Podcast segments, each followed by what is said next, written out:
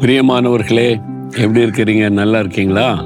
ஆண்டவர் இயேசு கிறிஸ்து இந்த நாள்லையும் உங்கள்கிட்ட பேச விரும்புகிறார். என்ன பேச விரும்புகிறார் தெரியுமா? அவர் பேச விரும்புகிற காரியத்துக்கு முன்னால் ஒரு காரியம் சொல்கிறேன் நீங்கள் பார்க்குறீங்கள இங்கே வந்து ரெண்டு வசனம் எழுதி வச்சிருக்குது. இது வந்து எந்த மாதிரி தெரியுது? அதாவது மோசே தெய்வ சமூகத்தில் காத்திருந்த போது பத்து கற்பனைகளை ரெண்டு கற்பலையில ஆண்டவர் எழுதி கொடுத்தார்ல கத்தரே தன் விரலினால் எழுதி கொடுத்தாராம். ரெண்டு கற்பலகைகள். அதான மோசி எடுத்துட்டு வந்தாரு. அப்புறம் அதை உடைச்சிட்டாரு. திரும்ப ஆண்டவர் இவரை செய்ய வச்சு எழுதி கொடுத்தாரு அப்படின்னு பைபிள பார்க்கிறோம். அந்த பத்து கற்பனை உள்ள கற்பலையை நினைவூட்டும்படி இந்த மாதிரி வச்சு அதில் பத்து கற்பனைகளை எழுதி வச்சிருப்பாங்க. நான் பல இடத்துல பார்த்துருக்கிறேன். பத்து இங்கே அஞ்சு இங்கே அஞ்சு பத்து கற்பனை எழுதி வச்சிருப்பாங்க. அப்போ நம்முடைய தேவனுடைய கூடாரத்திலையும் ஆண்டவுடைய வசனத்தை நினைவு கூறும்படி இதை எழுதி வைக்கணும்னு சொல்லி இதை ரெடி பண்ண சொன்னேன்னா அதே மாதிரி ரெடி பண்ணாங்க. அப்போ ஆண்டவர் சொன்னார் ரெடி பண்ணியிருக்கும் இருக்கும்போது பத்து கற்பனை என்பது பழையற்பாட்டு காலத்தில் இஸ்ரவேல் மக்கள் ஒரு குறிப்பிட்ட மக்களுக்கு அவங்கள பரிசுத்தப்படுத்த நடத்த நான் கொடுத்த கட்டளை. அதை அவங்க பின்பற்றணும். புதிய ஏற்பாட்டு காலத்தில் இருந்திருக்கிற உங்களுக்கு நான் என்ன கற்பனை கொடுத்துருக்கிறேன்? நான் வந்து அதை ரெண்டா மாத்திட்டேன்ல. இப்போ அந்த பத்து கற்பனையில அதை ரெண்டா நான் மாற்றி கொடுத்திருக்கிறேன் இதுதான் முக்கியம்.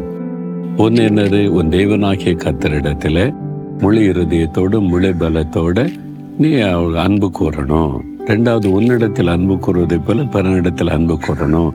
இந்த ரெண்டு கற்பனைக்குள்ள பத்து கற்பனைகள் நியாயப்பணமான முழுசு அடங்கி இருக்குன்னு ஆண்ட சொல்லியிருக்கிறாரு அதை ஞாபகப்படுத்தி ஜனங்க மேல நான் வைக்காத. நான் சொன்ன எளிமையான ரெண்டு காரியம்.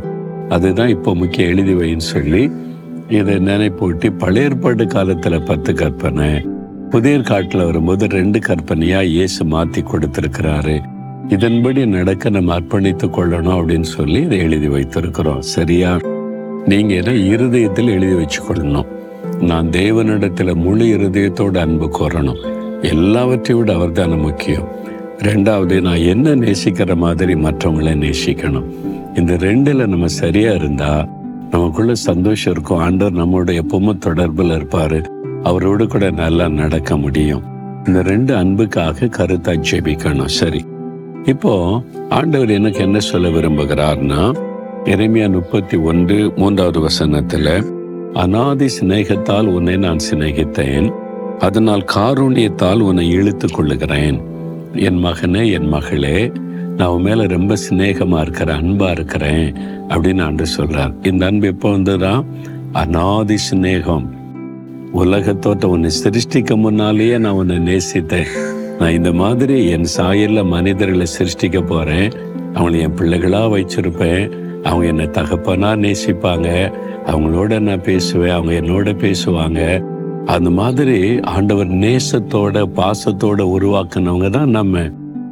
ஆனா சாத்தான் வஞ்சித்து ஏமாற்றி பாவத்துக்குள்ளாக்கி ஆண்டவர் விட்டு பிரிச்சுட்டான்ல? ஆனா அவருடைய சிநேகம் மாறல. என் பிள்ளைங்க அவங்க என் கூட இருக்கணும். சாத்தான் வஞ்சகமா பிரிச்சாலும் நான் அவங்கள நேசிக்கிறேன். அவங்கள நான் இழுத்து கொள்ளுவேன் என் காரூணியத்தினால அப்படின்னு சொல்லி சிலுவையில் ரத்தம் சிந்தி மறித்து காரூணியத்தினால நம்ம இழுத்து கொள்ளுகிறான். இப்ப என்ன எடுத்துக்கொள்ளுங்களேன்? நான் வந்து பிறப்புல கிறிஸ்தவன் இல்லை. பல தெய்வத்தை வணங்கினேன் ரொம்ப பக்தியா இருந்தேன். ஆனால் இயேசு பற்றி யார் சொன்னாலும் கோபம் வரும் எனக்கு. இயேசுவோடு ஒன்றாவது அப்படின்லாம் பேசுவேன். திட்டி அனுப்பிடுவேன். நான் இயேசுவை வெறுத்தவன். இயேசுவை நேசிக்கவும் இல்லை. அவரை வந்து விசுவாசிக்கவும் இல்லை. அவ்வளோ நான் வெறுத்தேன். ஆனால் அவர் என்ன வெறுத்தாரா? அவர் என் மேலே அன்பாக இருந்தார். இவனுக்கு தெரியல பாவம். அவன் பக்தின்ற பேர்ல தப்பு தப்பான நம்பிக்கையில இருந்து அதை நம்பி என்ன என்னை வெறுக்கிறான். ஆனா நான் அவனை நேசிக்கிறேன்னு சொல்லி நான் மரணப்படுக்கையில சாக கிடந்த போது இருதயம் பல்ஜாகி வலது கால் நடக்க முடியாம டாக்டர்ஸ் எல்லாம் என்னை கைவிட்டு மறிச்சிருவான்னு எனக்கு அவன் வீட்டுல மரணப்படுக்கையில் இருந்த சமயம் இயேசு என்னை தேடி வந்து நான் உன்னை நேசிக்கிறேன். நீ என்னை வெறுத்தாலும் என்னை புறக்கணிச்சாலும் நான் உன்னை நேசிக்கிறேன். நான் உன்னை நேசித்து தானே என் சாயல உன்னை உருவாக்கினேன். நான் உன்னை குணமாக்குறேன்னு சொல்லி என்னை சுகமாக்கி தன்னுடைய அன்பினால் காரூணியத்தினால் என்னை இழுத்து கொண்டார் அதனால் அவருடைய அன்பை நினைக்கும் பொழுதெல்லாம் அவரை துதிக்கிறேன். நான் இன்னைக்கு உயிரோடு இருப்பது அவருடைய கிருபை அவருடைய அன்பு அவருடைய பாசம். நான் இன்னைக்கு ஜீவனோடு இருக்க காரணம் அவருடைய அன்பு தான் உங்க வாழ்க்கையில யோசித்து பாருங்க. அனாதி சிநேகம் அவருடைய சிநேகம். இன்றைக்கு வந்து நேற்றுக்கு வந்ததில்லை.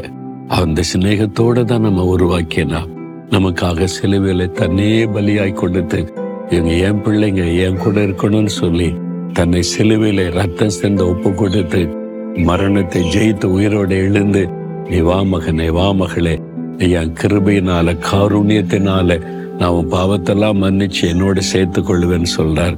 எவ்வளவு சந்தோஷம் இல்லை அப்படி ஒப்பு கொடுக்குறீங்களா ஆண்டவரே? என் மேலே உங்களுக்கு எவ்வளவு அன்பு அப்பா. என் மேலே உள்ள அன்பினால அந்த காருண்யத்தினால உண்மையே பலியாக கொடுத்து என்னை இழுத்து கொண்டீங்களே நன்றி. அநாதி சிநேகத்தினால் என்னை சிநேகிக்கிறீங்களே அதற்காக நன்றி. அந்த அன்பிற்காக ஸ்தோத்திரம் ஸ்தோத்திரம் ஸ்தோத்திரம் ஆண்டுவரே. அந்த அன்பினால என்னை எப்பொழுதும் நீர் மூடிக்கொள்ளும். அந்த காருணியத்தினால் என்னை இழுத்து கொண்டதற்காய் ஸ்தோத்திரம். இயேசுவின் நாமத்தில் ஜெபிக்கிறேன். ஆமேன் ஆமேன்.